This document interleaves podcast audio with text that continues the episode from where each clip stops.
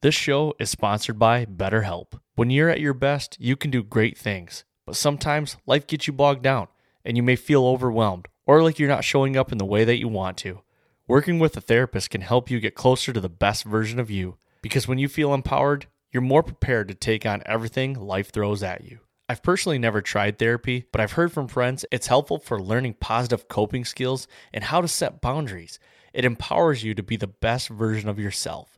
It isn't just for those who have experienced major trauma. If you're thinking of giving therapy a try, BetterHelp is a great option. It's convenient, flexible, affordable, and entirely online. Just fill out the brief questionnaire to get matched with a licensed therapist and switch therapists at any time for no additional charge. If you want to live a more empowered life, therapy can get you there.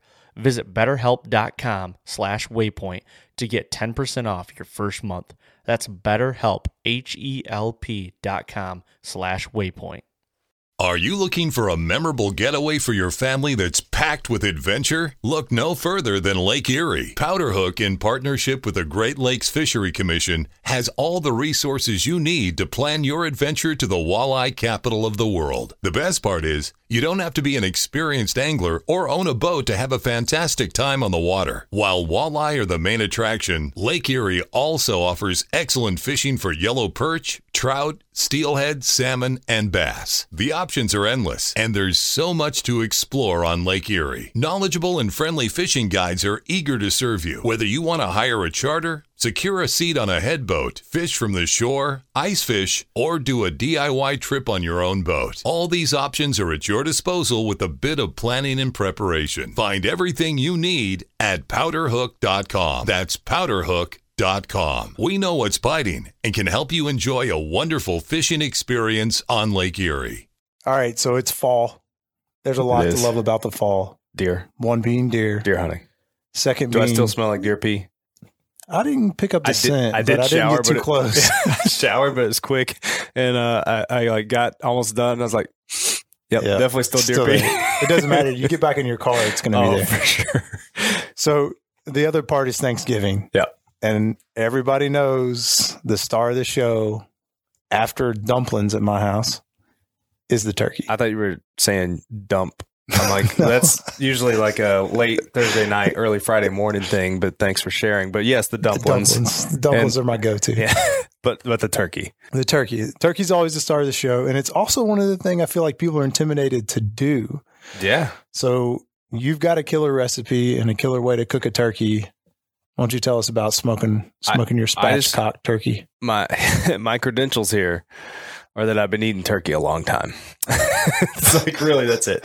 So if you're wondering like who is this guy, if you're not familiar with us and uh, you're not sure what what uh, is this guy famous? Is he a chef? None of the above. But I've eaten turkey a long time. I've had traditional turkey. I've had it from my mom who probably cooks it somehow more southern from where we are. I've had it from Mary, uh, Mary Margaret's family, my wife, uh, who um, use stuffing. It's like a little bit more. Uh, it's different. I've had air fried turkeys. I've had the deep fried turkeys. I've had smoked turkeys. None of actually, I've had smoked turkeys on a wet brine. I've had smoked turkeys on a dry brine. I've had the smoked turkey legs. I've had it all. You sound like Forrest Gump now. I know. Uh, Bubba going I, through I'm the a I'm a connoisseur. That's what I'm saying. Um, I I do love turkey. I love cooking wild turkey, and for this, really, we're we're mostly talking domestic turkey. You can do this, uh, you know, just just in the spirit of Thanksgiving. You can do this with a wild turkey too. I'm going to tell you my favorite way of every way that I've cooked a turkey, how to do it. I've got my recipe pulled up here to make sure I don't forget anything. We're going to put this in. I, I didn't create this out of thin air.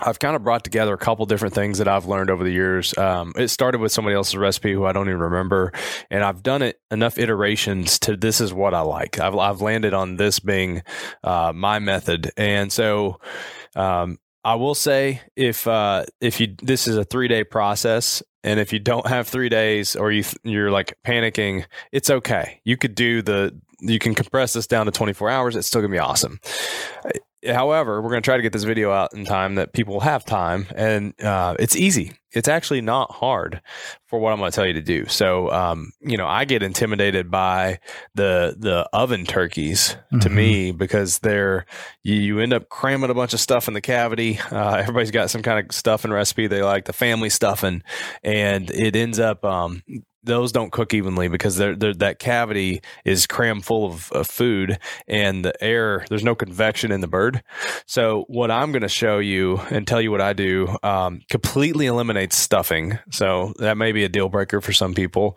but it, the Just cook it in a pan. just yeah, you can do most. The best stuffing I've had is usually not cooked uh, directly in the in the bird, in my opinion.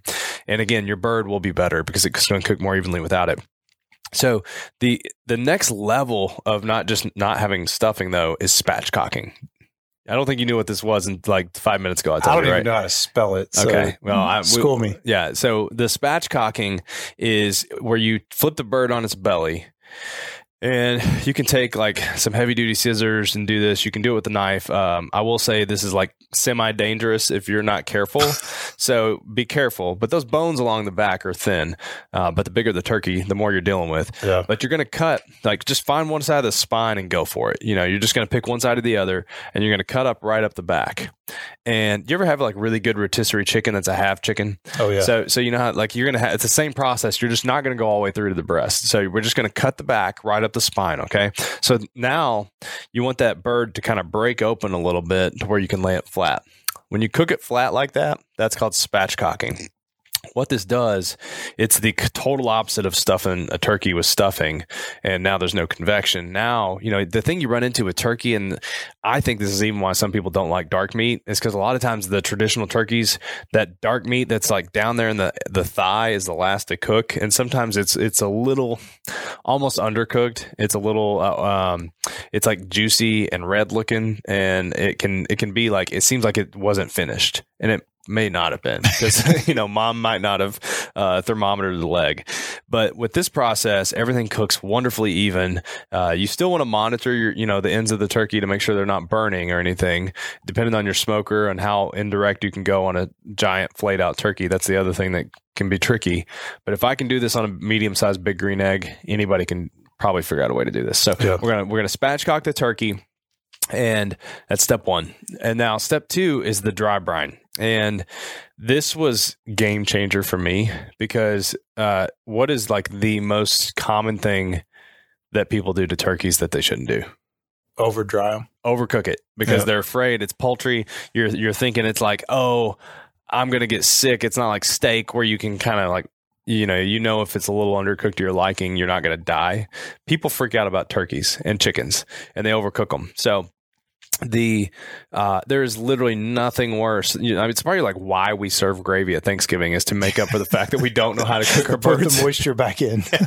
yeah. So like you know the, the the thing you can do is yeah obviously not overcook it but you can also dry brine it and that's gonna uh, involve a lot of salt so this salt's going to seal up those pores and keep a lot of those juices inside the bird. So I like to use um, a li- uh, I have here originally, and I remember this because every year uh, I have like again this is like an evolving recipe. Um, depending on the size of the bird, I have used up to six tablespoons of sea salt. That's too much for most birds. If you're doing like a big honking turkey, maybe, but you're going to mix. Uh, this is the ratio though: six tablespoons of sea salt to two tablespoons of baking powder. And again, if you get small, much smaller, you can cut it in half. The the thing I've learned, you're spreading it evenly, and then don't have like clumps of salt. You want to dust off whatever's left, and then put it in the in whatever you can get it into back into the fridge, and you want to let it sit. Like 24 hours is okay. 48 hours now we're talking. 72 hours, awesome. Like the the, the sitting and uh, you know getting that salt into the pores and keeping that juice locked in is great. So And this is 48 hours after the turkey has thawed. yeah, Then you start for this. sure. Don't do this. When, uh, you never want to cook anything that's still got any hint of frozen uh, to it. So just make sure you, I, you know, something like if I had a big turkey, I'd thaw it out a week ahead of time for sure. Uh, you know, if I'm smoking a big pork butt, I'll thaw it out at least a week. A week is cutting it close, to be honest with you, because what'll happen if I've done this on pork butts, if you still have a frozen center. Oh, dude, it's like you can tell at the end. You'll hit 180, it'll go up to 185, and then it'll come back down to 183. And it's because that ice block was way behind Mhm. and it's as it's thawing and releasing cold water up into your meat, you're just like you end up with a big chunk of meat in this inside that it's cooked, but it's not breaking down. It's the same thing will happen to your turkey. So Yeah. you, you definitely want to make sure it's thawed out. So all right. Fast forward three days. Uh, I have this rub that I, I've played with. So um, we'll we- we'll do the rub. Uh, it's it's going to be three tablespoons of dark brown sugar, one and a half tablespoons of salt. Uh, again, depending on how much salt you did, you can pull that back. I've done this without even using any more salt. Uh, it's kind of to taste. So two tablespoons of black pepper, two uh, or two teaspoons of black pepper, two teaspoons of thyme, two teaspoons of rosemary, two teaspoons of garlic. Awesome, awesome combo. I can like it is it is uh, traditional in taste. It's not. It's not like some kind of crazy barbecue flavor. So it's a, you know you can see with the thyme and the rosemary and the garlic, you're getting a nice traditional taste. Um, hands down, that that combo outperforms any rub I've I've used personally on a turkey. I will say. Uh, I'm gonna give my boy Casey at Tacticalories a shout out. If you're already like, dude, this is way too much work. Casey has the. I've used his uh, wet turkey brine kit. So you're gonna put that in a bucket. It goes in a bag, and then you can put it in a bucket and cool it, and it's a wet brine. It's awesome. Like it's the second best turkey I've ever made Nice. is using that wet brine. So if if you're like overwhelmed with this, we'll put a link to the. I, I think they still sell those. The Tactical Calorie turkey brine kit though it comes with everything you need. So that part is, um, you know, you, you can go that direction, and it's a pretty comparable mix too. It's a lot of the same spices. So, um, so that's my rub. You're gonna rub your turkey. You can rub it on a little bit early if you want to, and you know have it sit for 12 hours or something like that. Uh, I use an apple wood, and I think it's important to call out here because a lot of people are like, wood is wood. It is not. Like, mesquite is not good for smoking something like this. It's going to have a really harsh taste to it. Uh, mesquite's really good for cooking hot and fast, in my opinion. I don't like to smoke with it.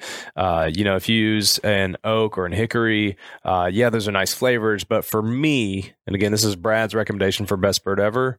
I like the applewood because it's subtle. It's got a little bit of fruity hint to it. Um, you know, it, you're you're not going to be overwhelmed with it though, uh, and it, it's not like super sweet. Um, I think it's the perfect smoking wood. It is what I use nine times out of ten. So I like to use the apple wood with this. You're going to smoke it indirect. Uh, you know, I like to put a little bit of water in there um, un- under the pan, just like an inch of water uh, in a pan under the bird. So if you're doing this on like an egg or a traditional smoker, um, you know, you can just get a pan of water in there to keep a little bit of moisture uh, in in the air. So then the um, the thing I'm going to tell people is you want to monitor this about every half hour to make sure the wings aren't burning. And if they start to burn, you're going to put foil over the wings. That keeps that'll keep them from charring up. Um, you know, no, nobody like, like some people are really into the wings, but if you burn through those, you know, kind of sucks to have this presentation of a bird and it's like, you know, on the outside. So, um, It's a wingless turkey. I think that's a dodo. It's like, whoop, whoop. Uh, this turkey didn't have any wings. It's domestic. They don't fly. um, so monitor it every 30 minutes. Uh, and, and then the thing is, I, um, I put probes in the breast and the thighs. And I do this for all the reasons I mentioned earlier. One's going to get there first, but you want to make sure they both get done. And, uh, you know, depending on your smoker setup, it could be one or the other, but make sure they both get to 165. Um, as the bird rests, I like to mix together half a cup of juice uh, from below the turkey in that drip pan, and then two tablespoons of butter two tablespoons of uh, honey, and I will baste the whole thing as it's resting two times. This is like money. This is the the like hot tip of the day here. Uh, baste it with those juices, and I'll do that a few times. And when those juices stop flowing from the turkey, so you know you got your puncture hole, when they stop running out of there. You're, you're now ready to slice the turkey. If you don't listen to me and you slice your turkey before, you're gonna be back to the dried out turkey. Go find the gravy because we're gonna we ruined it. Right? It's gonna Yeah. uh, I think Hank Shaw said it. He's like, if you think about all the cells or whatever when you cook, he's like, they're moving around like this, like crazy. So they're looking for somewhere to go. If you cut, they're going. They're going to go. But it, as it slows down and everything kind of resettles, the moisture is not going to pour out of there like it like it will after the probes in there. So uh, that's it, man. That's my magic, and we're going to put this in here. I'll have uh, the full full instructions like there's a couple other things noted in here uh, one one thing i'll mention real quick is always remove anything you're smoking from the fridge at least 30 to 45 minutes ahead of time, maybe an hour, because if you don't and you throw that on the smoker, uh, I think it's the tannins from the smoke adhere to it. And you ever get eat barbecue and get a bitter taste in your mouth? Yep. That's what it's from. It's because somebody put cold meat or they had a bad smoke. So you're supposed to let smoke get to where it's white or almost blue. Uh, if you got green smoke barreling off your smoker, that's a no go. You got to wait it out. Wait until it, it, it almost seems counterintuitive. You're like, yeah, but I want a heavy smoke taste. But if you're smoking with charcoal and raw wood, you got to wait until that green smoke is gone. So that'll kind of keep you from getting that bitter taste. It's got some notes like that in here, though. We're going to drop this in.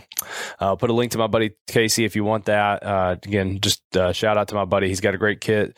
Uh, but if you want to do this, all the notes are going to be in the show notes, so you can find those.